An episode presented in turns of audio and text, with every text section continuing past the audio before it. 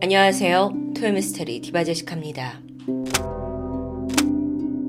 지난 2015년 일본의 한 언론사는 오사카 감옥에 수감되어 있는 아주 유명한 죄수 한 명을 인터뷰하게 됩니다. 그녀는 일본의 11번째 여성 사형수라는 오명을 가진 하야시 마스미였죠. 17년 전인 1998년에 일본 열도를 정말 와장창 뒤집었던 독극물 카레 사건의 범인입니다. 이 사건이 그 당시에 여파가 너무 커서요. 그렇게 카레를 좋아하는 일본 사람들이 카레만 보면 무서워했을 정도라는데요. 이 범인 마스미의 얼굴 지금 보고 계신데 일본에서는 뭐 거의 모르는 사람이 없다고 할 수 있겠죠. 그만큼 욕도 많이 먹었겠죠. 그런데 당시 언론 인터뷰에서 그녀가 보인 언행은 예상 바뀌었습니다.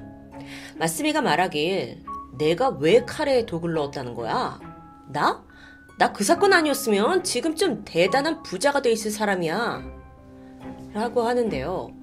뭔가 여전히 범죄에 대한 죄책감이 없는 걸까요? 그런데 여기서 또 부자가 되었다는 건 무슨 말이죠? 우선 어떤 사건인지부터 알아봐야겠습니다. 1998년 7월 25일 저녁, 일본 와카야마현 와카야마시에는 여름 축제가 한창이었습니다. 일본은 보통 7, 8월에 각 마을마다 마칠이라고 하는 여름 축제가 벌어져요. 여기에 가면 사람들이 다 전통 의상을 입고 불꽃놀이를 하면서 노래와 춤을 즐기는데요. 축제하면 또 빠질 수 없는 게 있죠. 바로 먹거리입니다. 이곳은요, 이 와카야마시 동네 주부들이 모여서 함께 만드는 카레가 아주 맛있기로 소문이 나 있다고 해요. 거의 이 축제의 마스코트 격이었죠. 마츠리가 한창 진행되고 있을 무렵 드디어 냄비 한가득 카레가 등장합니다. 사람들은 두근거리는 마음으로 줄을 서서 그 카레를 한 접씩 받아가기 시작했고요. 코를 자극하는 그 맛있는 카레 냄새에 마츠리에 잠깐 방문했던 사람들도 멈춰설 정도였는데요. 그런데 잠시 후 식사를 하던 한 명이 좀 이상함을 느끼고 고개를 갸웃거립니다. 배가 좀 아픈 것 같아요. 그러다 갑자기 속이 뒤집히면서 구토를 했고 그 길로 힘없이 쓰러지고 마는데요. 이게 다가 아닙니다. 잠시 후에 이 옆에 있던 사람들 하나하나 모두 같은 증상을 보이면서 일제히 쓰러져 버렸죠. 급하게 행사 관계자가 카레에 문제가 있다라는 걸 알아챘고 여러분 더 이상 먹지 마세요 라고 저지했지만 이미 많은 사람들이 카레를 삼킨 후였습니다. 그렇게 이 마츠리가 정말 지옥의 아수라장이 돼버렸는데요. 급히 신고를 받고 구급차가 출동했지만 상황은 걷잡을 수 없었습니다. 이날 이상 증상을 호소한 사람들은 자그마치 67명. 그 중에 4명은 결국 사망에 이르렀습니다. 사망자는 음, 축제를 주도했던 자치회 회장과 부회장 그리고 고등학교 1학년 여학생과 초등학교 4학년 남학생이었죠. 이들의 공통점은 모두 축제장에서 카레를 먹었다는 겁니다. 처음에 이 사건 원인을 조사하던 지자체와 보건소는 한여름이었잖아요. 그래서 음식에서 뭔가 식중독이 발생했다라고 판단을 했죠. 하지만 부검을 해보니까 충격적인 결과가 나왔습니다. 이 사망한 네 사람의 위장과 또 그 카레에서 독극물이자 살충제 성분으로 알려진 아비소산이 검출된 겁니다. 아비소산, 즉 이게 독극물 카레였다는 거예요. 경찰은 즉각 누가 카레에 독을 넣었는지 수색을 하기 위해서 본부를 설치하게 되죠. 이 사건 굉장히 큽니다. 자칫하면 주민 67명 모두가 목숨을 빼앗길 뻔했어요. 당연히 일본 전체적으로 이 사건 수사에 관심이 쏠리게 되고 머지않아 용의자가 체포되는데요. 경찰이 지목한 사람은 하야시 마스미였습니다. 그녀는 이 축제에서 카레를 같이 만들던 사람 중 한 명이에요. 그런데 또 4명의 자녀를 둔 평범한 주부이기도 했죠. 사실 경찰이 그녀를 용의자로 지목했을 때 범죄를 저질렀다는 직접적인 증거는 쉽게 찾을 수 없었습니다. 하지만 그날 오후에 한 12시 20분부터 1시 정도까지 하필 마스미가 혼자 카레 냄비를 지켜보았다 라는 증언이 나오게 됐고요. 거기에 더해서 이 마스미가 다 카레가 요리가 됐는데 그걸 계속 열어보면서 좀 수상한 행동을 했다는 증언도 나오게 되죠. 근데 이것만으론 좀 부족하지 않을까요? 그러다가 결정적으로 마스미의 머리카락에서 고농도의 아비소산이 검출되면서 그녀가 이전부터 이 독극물을 계속 다뤄왔다는 게 입증된 겁니다. 하지만 여러분, 이것도 사실 간접적인 증거일 뿐이죠. 경찰로서는 좀 더 확실한 증거가 필요했습니다. 그래서 마스미가 평범한 주부이기 이전에 어떤 행적을 가지고 있는지 살펴보던 중 경찰은 놀라운 걸 발견합니다. 어쩌면 이게 그녀를 범인으로 확정할 만한 아주 강력한 증거라고 볼 수도 있었죠. 우선 그녀는 과거에 보험 판매원으로 일하면서 1983년 켄지라는 남성과 결혼했습니다. 켄지가 야쿠자 출신이에요. 그래서 일은 별로 하지 않은 채 도박에 빠져 있었죠. 부부가 처음에는 월세 30만원짜리 작은 아파트에서 신혼을 시작하게 되는데, 그러다가 1년 후에 마스미가 모은 돈으로 대출을 낀 신축 주택을 구입하게 돼요. 그게 하나로 3억 원이 넘는 집이에요. 그로부터 다시 10년이 지나고 1995년 이번엔 마스미가 재산을 더 불렸어요. 그래서 120평짜리 집을 7억 원에 구매합니다. 어, 가난을 벗어나기 위해서 정말 악착같이 돈을 모았던 걸로 보이죠. 그런데 그녀가 이런 큰 돈을 벌 수 있었던 건 은밀한 방법 때문입니다. 보험 사기예요. 자기가 보험 판매원이었잖아요. 그래서 보험 약관이나 취약점 아주 잘 파악하고 있었습니다. 그러던 어느 날 남편이 자신의 실수로 다리가 부러지는 상황이 되는데 이걸 교묘하게 오토바이 사고로 위장하게 돼요. 그 결과 이 사건으로 2억 원에 가까운 보험금을 받게 됩니다. 게다가 같은 해 10월에 이번엔 마스미의 모친이 뇌출혈로 사망을 하게 되는데 이걸로 인해 또 보험금 13억 원이 넘는 큰 돈을 손에 쥐게 되죠. 이때부터였습니다. 마스미는 보험의 달콤한 맛을 완전히 알아버렸고요. 점점 욕심이 더 커지더니 급기야 대범해지기까지 합니다. 1996년 마스미는 다리에 화상을 입은 걸 자전거 사고로 위장하면서 장애보험금 7억 원을 수령했고요. 1997년 4월에는 남편이 양 손발의 기능을 잃은 것처럼 만들어서 역시나 장애보험금 12억 원을 타게 됩니다. 와, 굉장한 금액을 받았는데 뭐 이런 걸 다 받기 위해서 이미 많은 보험을 들어놨던 거죠. 그러다가 결정적으로 남편 켄지가 아비소산 중독으로 병원에 입원을 하게 됐고요. 여기에 대한 후유증으로 무려 15억 원의 보험금까지 받게 되는데요. 아니, 지금까지 도대체 얼마 받은 거예요? 이 밖에도 이렇게 보험금을 노리고 지인에게 아비소산이 들어간 우동을 먹인 전적도 나오게 됩니다. 여기서 계속 등장하고 있는 이 아비소산. 공교롭게도 독극물 카레 사건에서도 비슷한 형태로 있었죠. 여기까지 밝혀낸 경찰이 즉시 그녀를 체포했던 겁니다. 그런데 조금만 생각해보면 이 독극물 테러 사건은 좀 달라요. 이건 아주 집단 학살을 일으킬 수 있는 끔찍한 일이에요. 그런데 그렇다고 해서 마스미에게 이전처럼 금전적인 이익을 가져오는 그런 사건은 아니었죠. 피해자가 다 그냥 주민들이니까요. 범행 동기를 조사하던 경찰은 평소에 마스미가 이 마을에서 좀 외면받고 있었다는 걸 알게 됩니다.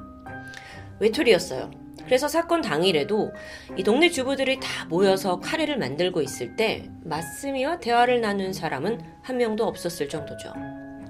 결국 경찰은 그녀가 무시받는다라는 이 피해 의식에 사로잡혀서 원한이 생겼고 마을 축제를 이용해서 집단 살인을 계획한 것으로 판단합니다. 카레를 통해요. 한편 마스미는 이 모든 범죄를 강하게 부정했어요. 너무도 억울하다 하면서 무죄를 주장했죠. 그럼 재판 결과는 어땠을까요?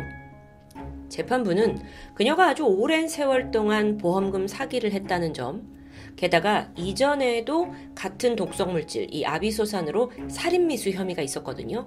이걸 아주 중요하게 봤습니다. 그녀가 범죄 성향이 짙다라고 판단을 했고, 결국 재판부는 그녀에게 사형을 선고하게 된 거죠.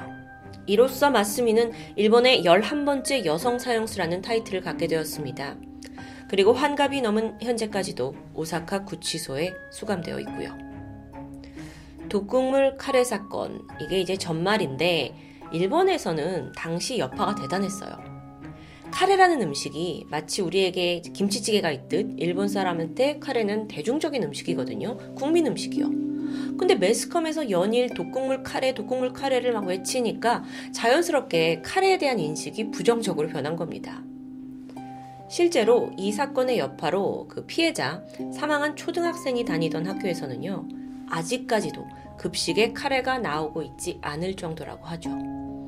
뿐만 아니라 이후에 일본 전역에 음식에다가 독극물을 넣는 모방 범죄가 한동안 유행하기도 했습니다. 그러다 보니 이 마스미가 체포된 후에 와카야마 마을 자체가 조용할 날이 없었어요. 마스미 집 주소가 유출되었거든요. 그러면서 지금 사진에 보시는 것처럼 이 집 담벼락에 살인마 당장 꺼져라 막 저주한다 이런 흉물스러운 낙서가 뒤덮였고요. 살인마의 집을 보려고 구경꾼들이 마구 몰려들면서 이 마을이 항상 어수선했다고 해요. 그 피해는 주민들이 고스란히 감당해야 했고요. 그러던 2000년 2월 정체 모를 누군가가 이 집을 완전히 태워버리는 방화 사건이 발생합니다. 누가 그랬는지는 밝혀지지 않았어요. 현재 집터는 공원으로 바뀌게 됐는데 여기에 오래 살고 있는 주민들은 이 터를 볼 때마다 그때 독극물 사건이 떠오른다며 머리를 젓는다고 합니다. 그런데 여러분, 비극이 여기서 끝이 나지 않아요. 앞서 마스미에게는 네 남매의 자식이 있다고 했었죠. 남겨진 아이들 이후에 어떻게 살았을까요? 통학은 말도 안 되고 외출조차 할 수 없을 정도로 사람들의 비난과 공격을 받았습니다. 사실 아이들에게는 죄가 없는 건데요. 안타깝죠. 하루 아침에 정말 집단 살인마, 사형수의 자식이 된 내남매는 결국 버티다가 보호시설로 맡겨져요. 하지만 거기서도 끊임없이 괴롭힘이 이어졌죠. 범죄자 부모를 두었다는 이유로 그들의 인생까지 다 나락으로 떨어진 겁니다. 그나마 장녀, 장녀 쇼코인데 쇼코가 이름을 바꿨고 우여곡절 끝에 결혼에 성공해서 두 딸을 둔 엄마가 되었다고 하는데 자, 지금으로부터 2년 전인 2021년 6월 9일입니다. 일본 간사이 국제공항 이 연결 다리에서 한 모녀가 투신해서 자살하는 사건이 벌어져요. 그게 누구였냐면 바로 마스미의 장녀, 당시 37살이었던 쇼코와 쇼코의 4살 배기 딸이었죠. 투신 자살한 겁니다. 뿐만 아니라 이들이 살고 있던 집에 가게 되거든요. 그런데 거기서 16살 쇼코의 큰딸 또한 사망한 채 발견됩니다. 아, 너무 끔찍하죠. 엄마 쇼코가 평소에 심한 우울증을 앓고 있었다고 해요. 어쩌면 이건 평생 이어온 걸 수도 있죠. 아이들을 살해한 후에 자살한 것으로 추정이 되는데, 그러고 보면 자신의 엄마는 사형수로 교도소에 있고, 또 딸도 굉장히 비극적인 삶을 살았고 거기에 또 손녀들까지 무고한 피해자가 되고 말았는데 비극이 계속되고 있다는 느낌입니다. 그런데 쇼코가 사실 생전에 그 누구보다도 강력하게 자신의 엄마 마스미의 무죄를 주장했다는 점이 이 사건으로 인해서 다시 수면에 떠오릅니다. 그러면서 과거 독극물 카레 사건이 세간의 주목을 또 받게 돼요. 물론 이게 그냥 딸이니까 우리 엄마는 무죄예요 라고 주장하는 게 아니었고요. 실제 예전부터 마스미가 정말 범인 맞아? 라는 의견이 분분했던 것도 사실입니다. 여러분, 과거에 마스미가 범인으로 지적된 가장 결정적인 원인이 뭐였냐면 집에서 발견된 아비소산이었어요. 하지만 조사 결과 마스미의 집에서 발견된 종류와 그 카레에서 발견된 독은 실제로 다른 종류였다는 의견이 있었죠. 교토대학의 전문가 의견을 들어봤거든요. 그런데 그 당시에 독극물을 감정하는 방법에 문제가 있었다는 점을 지적합니다. 이뿐만이 아니라요. 그때 과거에 감정을 했던 한 연구원이 있었는데 이 연구원이 2012년에 증거를 날조한 혐의로, 그러니까 다른 사건의 증거를 날조한 혐의로 징계를 받는 일이 있었어요. 어, 이 사람 그럼 처음이 아니었겠는데? 그래서 파헤쳐 보니까 이 연구원이 과거에 무려 19번이나 증거를 조작한 사실이 밝혀집니다. 그 수법이 뭐였냐면은 수거해 오잖아요, 증거물을. 그럼 이게 상태가 별로 좋지 않았을 때 다른 사건에 쓰인 독극물을 가져와서 대신 어 이거로 나왔습니다라고 감정한 걸로 속인 거죠. 뭐 이런 게 다 있어요. 그렇다 보니까 과연 이 사람이 그 독극물 카레 사건 때도 제대로 감정을 했는지 의견이 많았던 겁니다. 여기서 그는 어, 나는 그 카레 사건만큼은 조작하지 않고 제대로 했다 라고 주장했지만 여기에 대한 증거는 찾을 수 없었고요. 한편 마스미의 남편 켄지 있죠. 켄지도 아내의 무죄를 적극적으로 주장했어요. 그는 지난 2019년에 한 인터뷰를 통해서 자신이 과거 보험 사기를 위해서 내가 자발적으로 그 아비소산이 든 음료를 마셨다고 고백했습니다. 그러니까 마스미가 남편 몰래 아비소산을 먹여서 보험 사기를 친 게 아니라는 걸 얘기한 거죠. 이 켄지란 사람이 한때 방역업체에서 일한 적이 있었거든요. 그래서 아비소산 치사량을 정확히 알고 있어요. 그러니까 목숨을 위협하지 않고 후유증만 좀 남을 정도로 아비소산을 직접 섭취했다라는 자세한 증언이었죠. 모든 건 보험을 타기 위해서였고요. 한편 켄지는 과거의 보험 사기죄로 체포가 됐고 당시 4년 7개월의 복역을 이미 끝낸 상황입니다. 그런데 자신의 죄질에 비해서 이렇게 4년 7개월이라는 비교적 짧은 시간만 감옥에 있었던 데는 이유가 있다고 해요. 왜냐하면 경찰과 거래를 했기 때문이었죠. 무슨 거래냐? 아내가 나에게 아비소산을 먹였다 라고 증언을 하면 검찰이 형량을 줄여주겠다고 제안했다는 건데요. 자, 생각해보면 지금 엄마는 사형수가 됐어요. 아버지는 보험 사기로 감옥에 갈 거예요. 그럼 사남매가 혼자 남겨지잖아요. 그러니까 걱정이 되었고 결국 남편이라도 형을 좀 적게 받기 위해서 여기에 합의를 했다는데요. 물론 켄지도 이 사건이 벌어지고 나서 잠깐 아내를 의심하기도 했습니다. 그래서 아내에게 야, 너 진짜 이거 네가 한 거 아니야? 라고 묻게 되는데 이때 마스미가 코웃음을 치면서 대답하게 되죠. 내가 돈 1원도 안 되는 일을 왜 해? 네, 맞아요. 사실 마스미는 돈에 대한 집착이 아주 강한 사람입니다. 그런데 자신에게 아무런 금전적 이익이 없는 이런 묻지마 살인? 이것과는 좀 거리가 멀다라는 게 남편의 주장이죠. 심지어 프로파일러들도 범죄학적인 측면에서 보험 사기는 지능형 범죄잖아요. 독극물 카레 사건은 무차별 살인이고요. 그런데 이 범죄자 두 사람이 같을 확률은 좀 희박하다고 분석합니다. 물론 이건 어디까지나 심리학적인 측면이고 세상에 모르는 뭐 어떤 예외가 있을 수도 있기 때문에 우리가 섣불리 판단할 수는 없겠죠.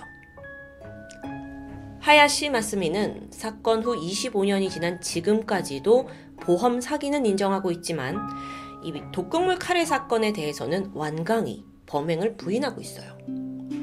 그 맨 처음 제가 영상에서 언급했던 그 2015년 인터뷰에서 뭐라고 했냐면 내가 사기는 저질렀다. 하지만 결코 살인은 저지르지 않았다.